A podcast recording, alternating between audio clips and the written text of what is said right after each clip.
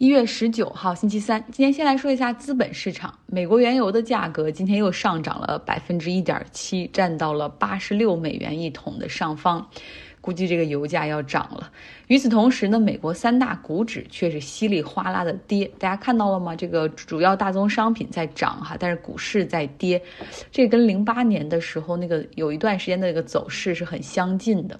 道琼斯跌了百分之一点五一，标普跌百分之一点八四，纳斯达克跌百分之二点六。我就不一一赘述那个让人心疼的个股了哈，说一说微软吧。它今天跌了百分之二点六四，因为它宣布用六百八十七亿美元现金的方式收购游戏公司动视暴雪。这个收购协议已经被两家公司的董事会给批准了。那被收购的这一家大型游戏公司动视暴雪涨了百分之二十七，即便涨了这么多哈，他们的市值只有六百四十美元，距离微软的收购价格还差四十亿美元。所以美国这个资本市场上，他们的逻辑还是很清晰的哈，就是万一反垄断没有通过的话，收购交易可能被否，会存在一定不确定性，所以并没有那样满打。那未来这段时间的走势也会挺值得关注的，这个担忧是有理由的，因为美国政府、美国国会啊，不论是民主党还是共和党，他们在这件事儿上还是挺有一致的兴趣的，就是要对大的科技公司进行反垄断调查。而这个时候，微软还在买买买的并购哈，嗯，所以要面临着一定的反垄断调查的审查，这种。假如说这个交易最后能够达成的话，微软将成为全球第三大的游戏商。那这个排名是根据整个游戏这个行业各家的营收排下来的，谁排第一，谁排第二，是腾讯排第一，索尼排第二。那看到这儿，我觉得手里持有的这些腾讯好像又有了一点信心。那至于索尼，看到微软花了这么多钱要跟他拼了的架势，今天日经开盘之后，它直接跌了百分之十。游戏行业。我真的不是很熟哈，因为我不玩游戏，头晕也觉得太伤眼。但是这个行业却是一个一千七百五十亿美元的一个大的蛋糕，而且每年以很快的速度还在增长。尤其是在疫情之后，没办法出门了，很多人变得更宅哈，然后就玩游戏。而且游戏现在能够玩的这种终端是很多，可以在电脑上玩、手机上玩，还有一些游戏终端上面玩，像索尼的那个 PlayStation。任天堂的 Switch，微软的 Xbox，然后据我看到的这个数据统计说，全球的游戏玩家大概有三十亿人啊，惊人嘛！有人说未来不是都是元宇宙了吗？那世界的尽头就是在游戏里面。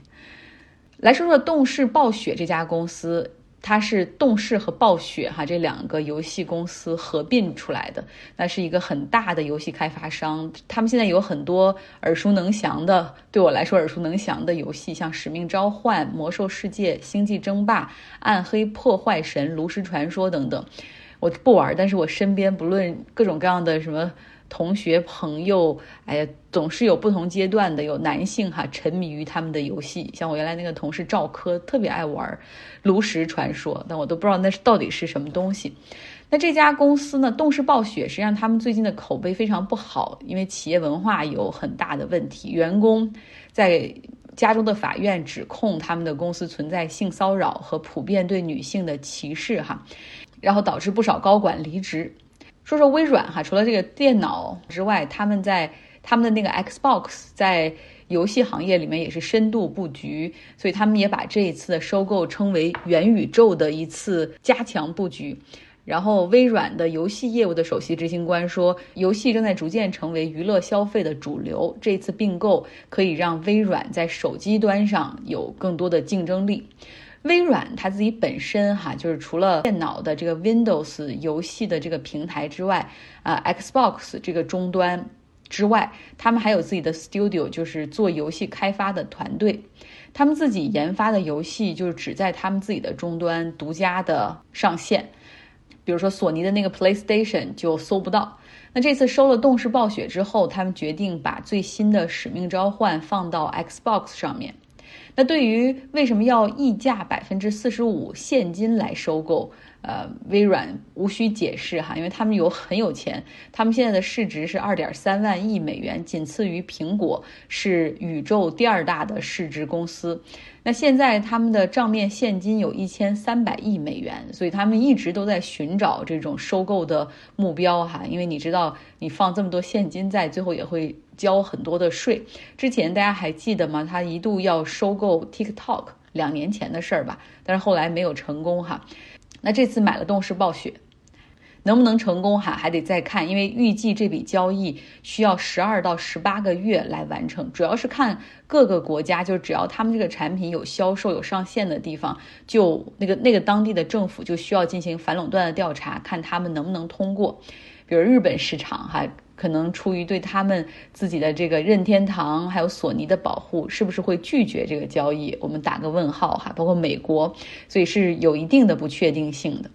那说一说动视暴雪这一边吧，他们实际上是很满意这个交易的。你这溢价百分之四十五又是纯现金，尤其是他们的 CEO 哈 k o t i k 他呢表示，这个交易最终一旦落地达成的话，他就会离开这个公司，功成身退。那今年夏天也是动视暴雪在加州的员工对公司发起了起诉，说女性在职场啊会受到性骚扰，而且有普遍性的歧视，在很多公司的员工都跟着响应哈，然后大家要求呃管理层辞职，有一些高层确实离开了，所以这就是微软即将接盘买下来的公司。OK，再来看一条商业新闻，两个完全不相干的行业打架，大家见过吗？这个事儿现在就发生在美国。那一个行业是航空业，就是那个航空公司；另外一个行业是电讯行业，就是电讯网络的通讯商。他们正在隔空角力，哈，呃，把他们拉到一起的是五 G。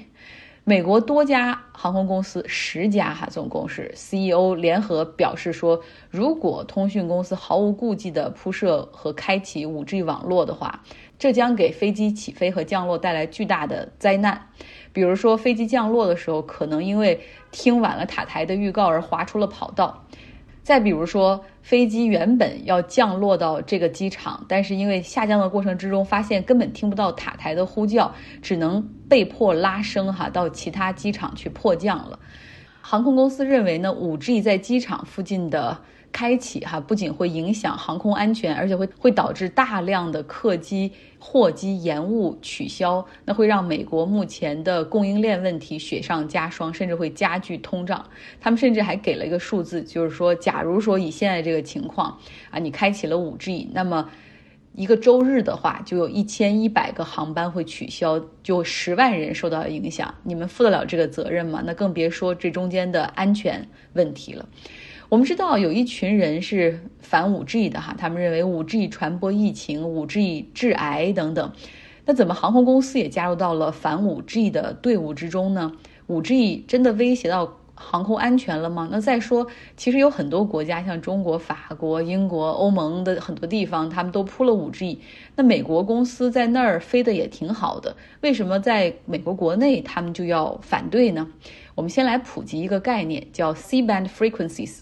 这就是 C 波段的意思，它是一个无线电波的频率区间。这就是美国电信运营商 AT&T and Verizon 他们花了六百七十亿美元哈租下的 C 波段使用权，然后他们会用这个频段来升级和发射 5G 的讯号。问题出在这个 C 波段的这个频段，它和目前美国的飞机和塔台沟通的这个电波频段有点接近。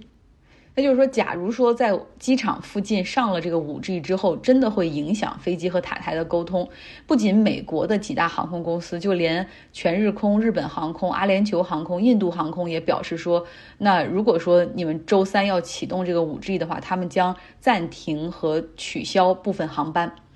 航空公司的要求不是说你绝对不要再搞五 G 了，要暂停五 G，而是说要求。至少跑道外两英里之内不要做任何的五 G 的发射和部署。就是他们这两天喊得很厉害，主要是因为周三，也就是一月十九号的时候，就是美国全国启动五 G 的日子。主要在全美的四十六个都市圈，Verizon 和 AT&T 都将开始提供五 G 的服务。那之前呢，美国航空管理局和美国通讯管理局他们一起进行了谈判哈，然后要求延迟对机场周边 5G 服务长达两周。啊，然后给航空公司和机场更多的想这个办法，怎么去保护这个频段？但是很多航空公司都觉得说不行。感觉还是很不放心哈，所以通过今天来集体发声。那这样一发声，讲了这么多例子，美国总统拜登也马上出来说，两家公司就是不得启动机场附近的 5G。那 AT&T 和 Verizon 也同意了哈，嗯，他们现在呢就觉就是承诺说，在跑道附近两英里的距离是安全距离。然后他们这一次啊启动的 5G，然后将只启动百分之九十。同时呢，他们会让航空监管局来指定出这些跑道的位置。这些情况基本上是到了最后一分钟。你想，今天我们这都周二了哈，这才经过十一个小时的漫长的拉锯汇报谈判，然后最后才决定的。而明天五 G 就要上了，这中间反映的是什么呢？就是这个航空管理局和通讯管理局这两个。美国的联邦政府部门沟通是无效的。其实这个问题最早在二零二零年就被提出来了，但是你知道，在这个美国的政府系统中，首先之后有总统大选，美选完之后换届，然后这个这两个部门的里面也要换一批人。不要再忘了有外部游说集团的力量，像通讯公司的这种游说的说客们啊，他们就是。措辞就是这样，你看，这个全球现在已经有四十个国家有五 G 了，他们完全没有影响航空公司的飞行，像美国航空公司飞过去也没有问题。这中间反映的就是美国航空公司在国内哈过于保守，有点反对创新了。但是航空公司和空管局看到这个，就要马上拿出证据来说，在其他国家五 G 也会受影响啊。但是呢，在其他国家这两个行业基本上是合作的模式，他们会同意啊，在这个五 G 建设的过程之中就要